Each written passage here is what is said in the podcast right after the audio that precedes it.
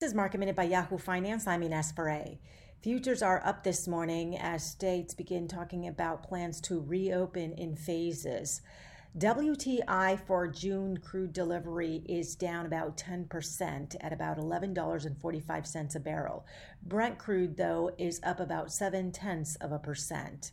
Taking a look at a couple of tickers that are moving this morning, Southwest reported its first quarter net loss of $94 million. That's the first quarterly loss since 2011.